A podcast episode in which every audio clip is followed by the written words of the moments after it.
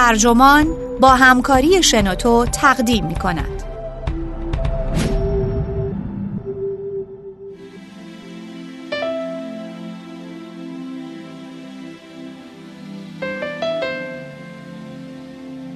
چرا فقرا اینقدر تصمیم های بد می گیرند؟ نویسنده رودخر برگمان ترجمه علی امیری منبع کارسپاندنت ترجمه شده در وبسایت ترجمان. گوینده اکرم عبدی.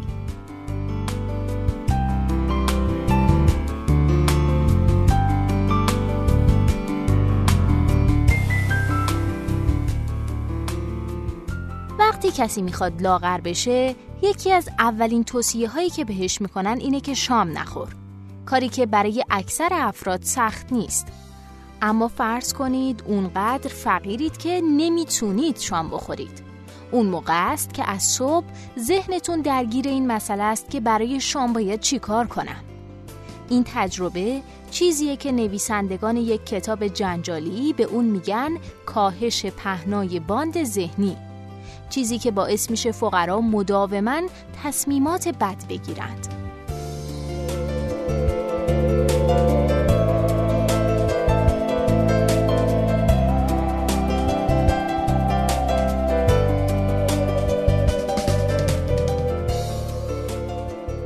روز 13 نوامبر سال 1997 کازینوی جدیدی در نزدیکی جنوب کوهستان گریت اسموکی در کارولینای شمالی افتتاح شد.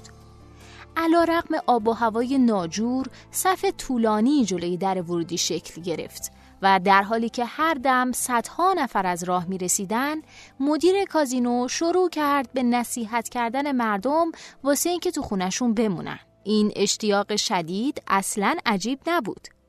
از هرچه بگذریم این کازینو یک قمارخانه مکارانه مافیایی دیگه نبود که اون روز کارش رو شروع کرد.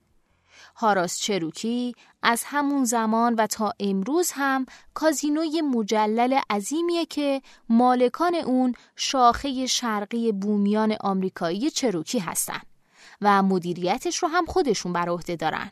افتتاح اون نشانه پایان یک مسابقه سیاسی ده ساله بود.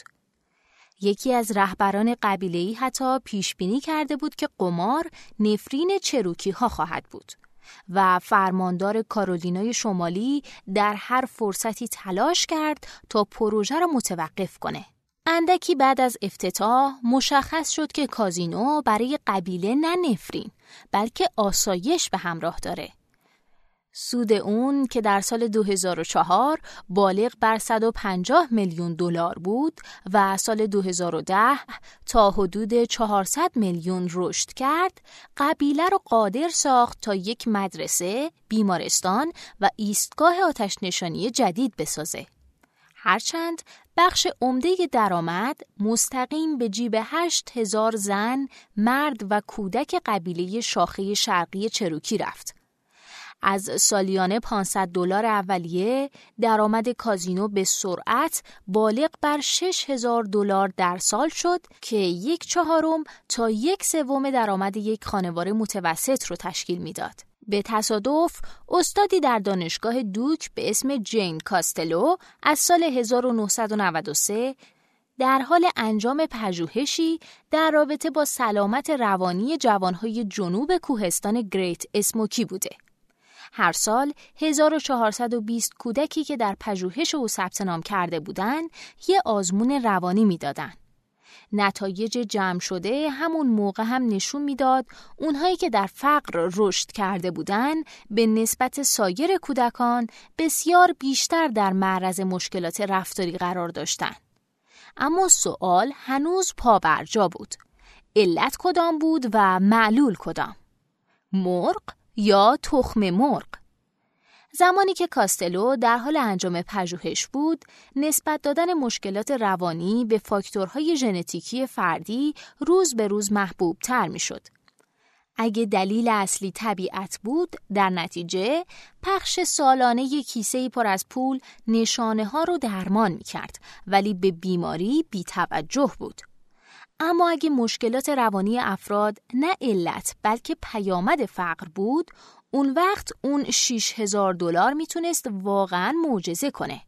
کاستلو فهمید که سررسیدن کازینو فرصت یگانه فراهم آورده تا نوری بر این سوال همیشگی بتابونه.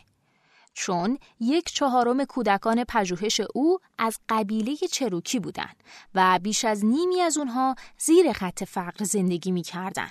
کاستلو همون موقع یک هم بعد از افتتاح کازینو متوجه پیشرفت های بزرگی در زندگی شرکت کنندگان شد. مشکلات رفتاری در بین کودکانی که از فقر بیرون کشیده شده بودند چهل درصد کاهش پیدا کرد که اونها رو در یک ردیف با همسن و سالهای قرار می‌داد که هرگز طعم فقر رو نچشیده بودند. نرخ جرائم نوجوانی و همینطور استفاده از مواد مخدر و الکل در چروکی کاهش پیدا کرد. در حالی که نمرات مدرسه اونها به نحو مشخصی پیشرفت کرد. کودکان چروکی حالا در مدرسه با شرکت کنندگان غیر قبیله‌ای برابر بودند. اولین واکنش کاستلو بعد از دیدن داده ها ناباوری بود. او بعدها گفت انتظار اینه که مداخلات اجتماعی اثر نسبتا کمی داشته باشند. این یکی اثر بزرگی داشت. استاد کاستلو محاسبه کرد که چهار هزار دلار اضافه سالانه منجر به یک سال تحصیل اضافه تا سن 21 سالگی می‌شد و شانس داشتن سابقه مجرمانه تا 16 سالگی رو 22 درصد کاهش می‌داد. ده سال بعد از تأسیس کازینو، یافته های کاستلو نشون داد که کودکان هرچه در سن پایینتری از فقر فرار کنن، سلامت روانیشون در نوجوانی بیشتره. کاستلو کاهشی چشمگیر در رفتار مجرمانه در بین جوانترین گروه شرکت کنندگانش مشاهده کرد. در واقع کودکان چروکی در پژوهش او حالا بهتر از گروه کنترل رفتار می کردن. اما مهمترین پیشرفت این بود که چگونه پول به والدین کمک کرد تا به واقع سرپرستی کنند. پیش از افتتاح کازینو والدین تابستانها سخت کار می‌کردند اما اغلب در زمستان بیکار و دچار استرس بودند. درآمد جدید خانواده های چروکی رو قادر کرد تا پول کنار بذارن و قبض ها رو پیشا پیش بپردازن. والدینی که از فقر رهایی پیدا کرده بودند حالا خبر می‌دادند که زمان بیشتری رو برای فرزندانشون دارن. کاستلو کشف کرد که با این حال اونها به هیچ وجه کمتر از قبل کار نمی‌کردند. پدر و مادرها به یکسان همون میزان ساعتهایی رو کار می‌کردن که قبل از گشایش کازینو کار می‌کردن. ویکی برادلی عضو قبیله میگه که بیش از هر چیز پول کمک کرد تا فشار از روی خانواده ها برداشته بشه. در نتیجه نیرویی که اونها صرف نگرانی درباره پول می‌کردن حالا برای پرداختن به بچه ها آزاد شده بود. برادلی توضیح میده که این کمک می‌کنه تا والدین سرپرستان بهتری باشن. پس چه چیز عامل مشکلات سلامت روانی در بین فقراست؟ طبیعت یا فرهنگ؟ نتیجه گیری کاستلو این بود که هر دو چون استرس فقر خطر ابتلای افراد به بیماری یا اختلال رو به صورت ژنتیکی افزایش میده. اما نتیجه مهمتری هم از این پژوهش به دست اومد. ژنها رو نمیشه کاری کرد ولی فقر رو چرا؟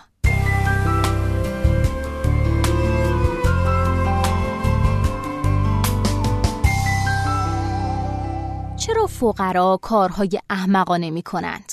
جهانی بدون فقر می‌تونه قدیمی ترین آرمان شهری باشه که می‌شناسیم. اما هر کسی که این رویا رو جدی بگیره ناگزیر باید به چند سوال سخت پاسخ بده. چرا احتمال ارتکاب جرم در بین فقرا بیشتره؟ چرا بیشتر در معرض چاقی مفرط هستند؟ چرا بیشتر الکل و مواد مخدر مصرف می‌کنن؟ خلاصه اینکه چرا افراد فقیر این همه تصمیمای بد می‌گیرن؟ بیرحمانه است؟ شاید. اما نگاهی به آمار بندازید. فقرا بیشتر قرض می‌کنن و کمتر پسنداز. بیشتر سیگار می‌کشن و کمتر ورزش می‌کنن. بیشتر مینوشن و رژیم غذاییشون ناسالمتره. اگه آموزش مدیریت پول ارائه بشه، افراد فقیر آخرین کسانی هستند که ممکنه ثبت نام کنن. افراد فقیر زمانی که به تبلیغ کاریابی پاسخ میدن، اغلب بدترین تقاضانامه ها رو می نویسن و برای مصاحبه ها لباسی رو می پوشن که از دیگران نامناسب تره. مارگارت تاچر نخست وزیر بریتانیا زمانی به فقر گفت ضعف شخصیتی هرچند خیلی از سیاستمدارها اینقدر تند نمیرن اما این نظر که راه حل در درون خود فرده آنچنان هم نظری شگفتانگیز نیست. از استرالیا تا انگلستان و از سوئد تا ایالات متحده ایده تثبیت شده وجود داره. فقر چیزیه که افراد باید خود بر اون غلبه کنن. بله دولت می‌تونه به اونها سقلمه بزنه و با مشوقهایی به راه راست هدایتشون کنه. با سیاست های مروج آگاهی، با مجازات ها و مهمتر از همه با آموزش. در واقع اگه چراغ جادویی افسانه ای در مبارزه با فقر وجود داشته باشه، همانا مدرک دیپلمه یا حتی بهتر مدرک دانشگاهی. اما آیا همش همینه؟ اگه فقرا عملا توان کمک به خودشون نداشته باشن چی؟ اگه تمام مشوق ها، تمام اطلاعات و آموزش ها مستاق آب در هاون کوبیدن باشه چی؟ و اگه تمام اون سقلمه های با نیت خوب تنها وضع رو بدتر کنن چی میشه؟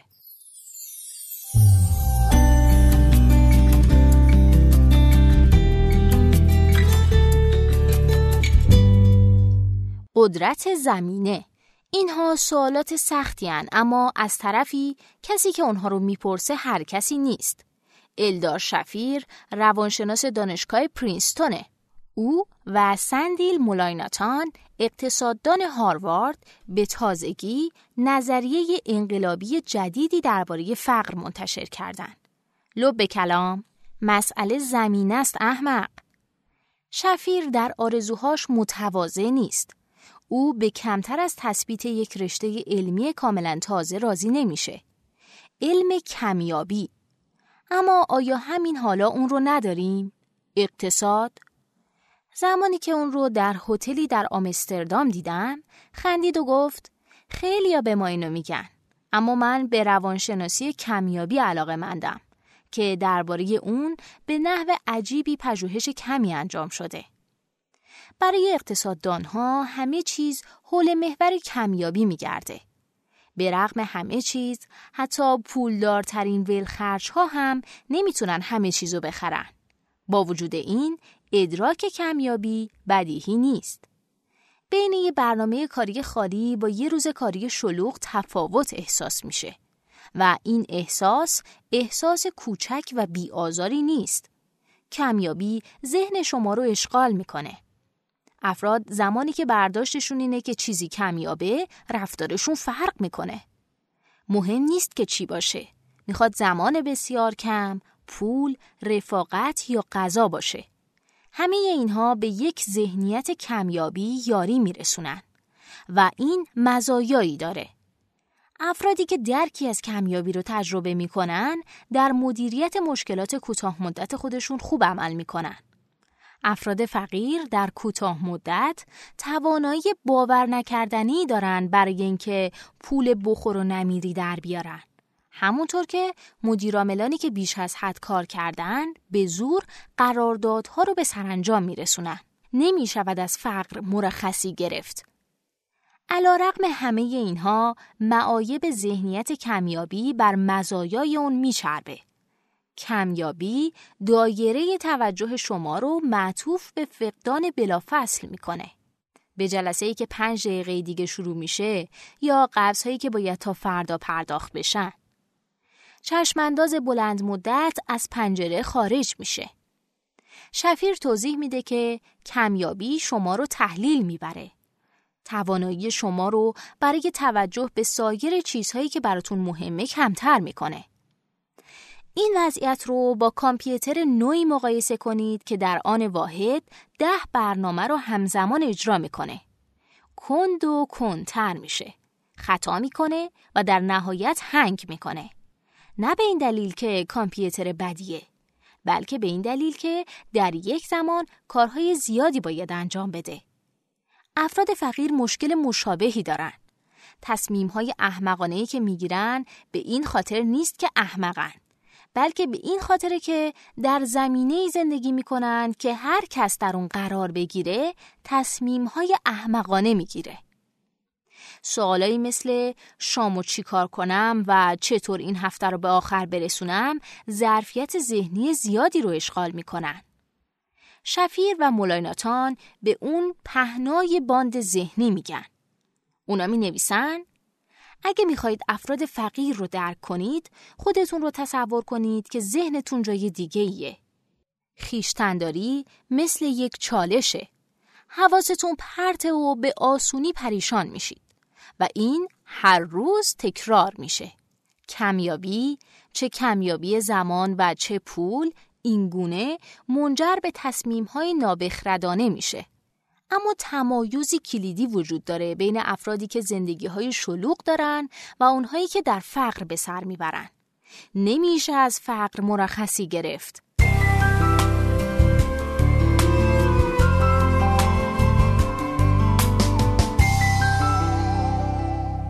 فقر شما رو چقدر خنگتر می‌کنه؟ شفیر میگه تلاش های ما با چیزی بین 13 تا 14 نمره آیکیو مطابقه. این قابل قیاسه با یک شب بیخوابی یا اثرات الکلی بودن. چشمگیر اینه که می‌تونستیم همه اینها رو سی سال پیش بفهمیم. شفیر و ملایناتان به چیزی به پیچیدگی اسکنهای مغزی متکی نبودن. شفیر توضیح میده که اقتصاددانها سالهاست که درباره فقر و روانشناسها سالهاست که درباره محدودیت‌های شناختی پژوهش می‌کنن. ما فقط دو رو با دو جمع زدیم.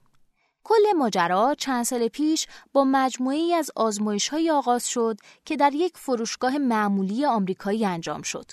خریداران رو متوقف کرده و از اونها میپرسیدن که اگه قرار بود واسه تعمیر ماشین خودشون پول بدن چی کار می‌کردن؟ برخی با تعمیر 150 دلاری و برخی با تعمیری که 1500 دلار خرج داشت مواجه شدند. آیا همش رو یک جا می پرداختن؟ وام می گرفتن؟ اضافه کاری می کردن یا تعمیرات رو به تعویق می انداختن؟ در حالی که مراجعان فروشگاه در حال فکر کردن به اون بودن، در مجموعی از آزمونهای شناختی شرکت کردند. در مورد تعمیرات کم هزینه تر، افراد با درآمد پایین نمره مشابه با افراد با درآمد بالا گرفتند. اما در مواجهه با تعمیر 1500 دلاری افراد فقیر نمره به مراتب کمتر دریافت کردند. تنها فکر کردن به یک مصیبت اقتصادی کافی بود تا توانایی های شناختی اونها مختل بشه. شفیر و پژوهشگران همکارش در نظرسنجی فروشگاه تمام متغیرهای ممکن رو مطابقت دادن.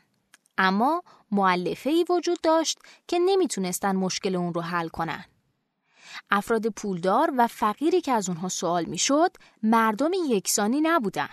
در حالت ایدئال اونها باید می‌تونستن نظرسنجی رو با شرکت کنندگانی تکرار کنن که زمانی فقیر و زمانی دیگه پولدار باشن. شفیر چیزی رو که دنبالش بود حدود هشت هزار مایل دورتر در مناطق روستایی هند، ویلوپوران و تیرووانامالای پیدا کرد. شرایط بینقص بود. داستان از این قرار بود که کشاورزان نیشکر اون منطقه 60 درصد درآمد سالانشون رو یک جا بلافاصله بعد از برداشت دریافت می‌کنن. یعنی بخشی از سال غنی هستند و بخش دیگه فقیر. خب اونها در این آزمایش چه نتیجه گرفتن؟ در زمانی که اونها نسبتا فقیر بودن، نمره اونها به صورت معناداری در آزمونهای شناختی بدتر بود. نه به این دلیل که به نوعی افراد خنگ تری شده بودن. اونها هنوز همون کشاورزان نیشکر هندی بودن. بلکه فقط و فقط به این دلیل که پهنای باند ذهنیشون کاهش پیدا کرده بود.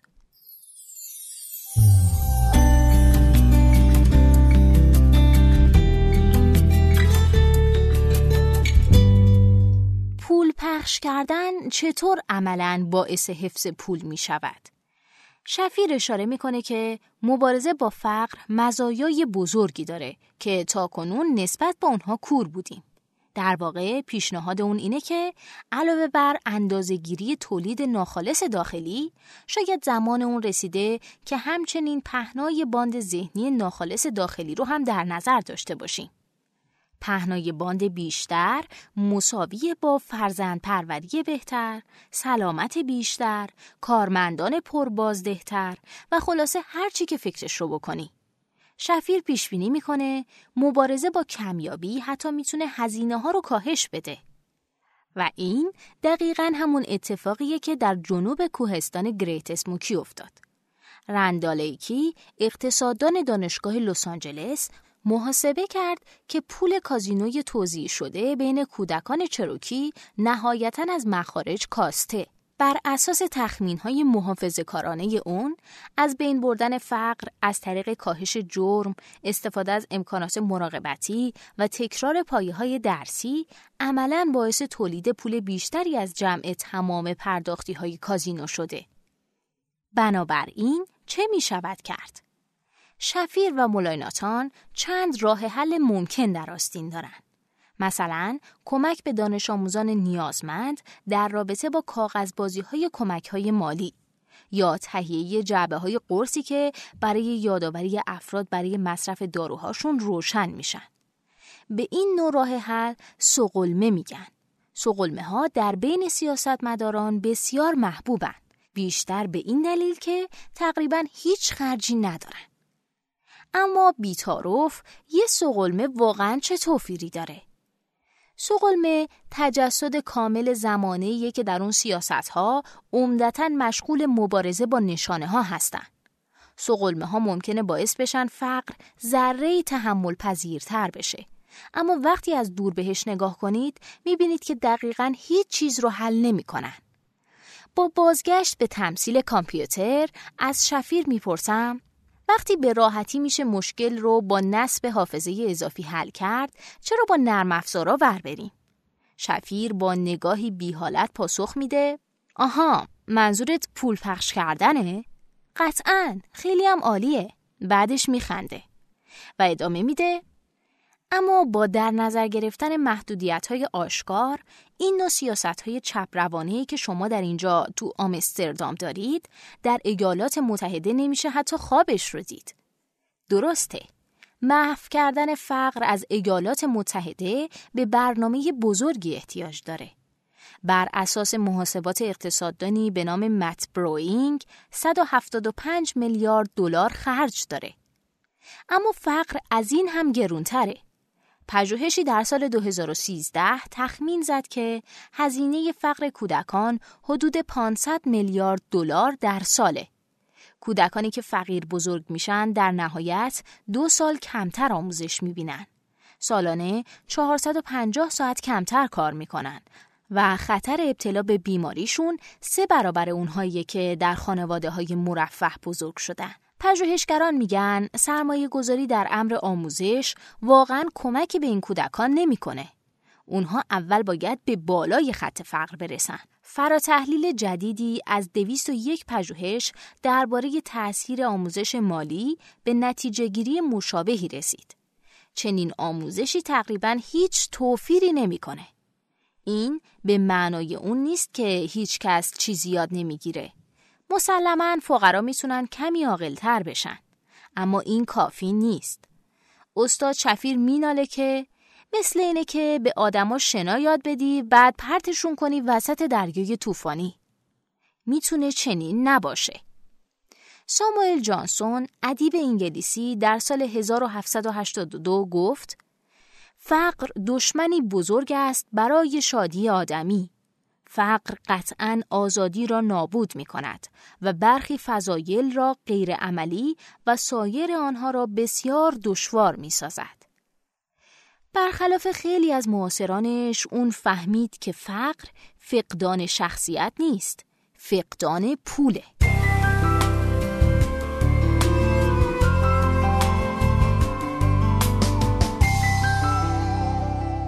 این پادکست اینجا به انتها رسید. ممنونم که با من همراه بودید.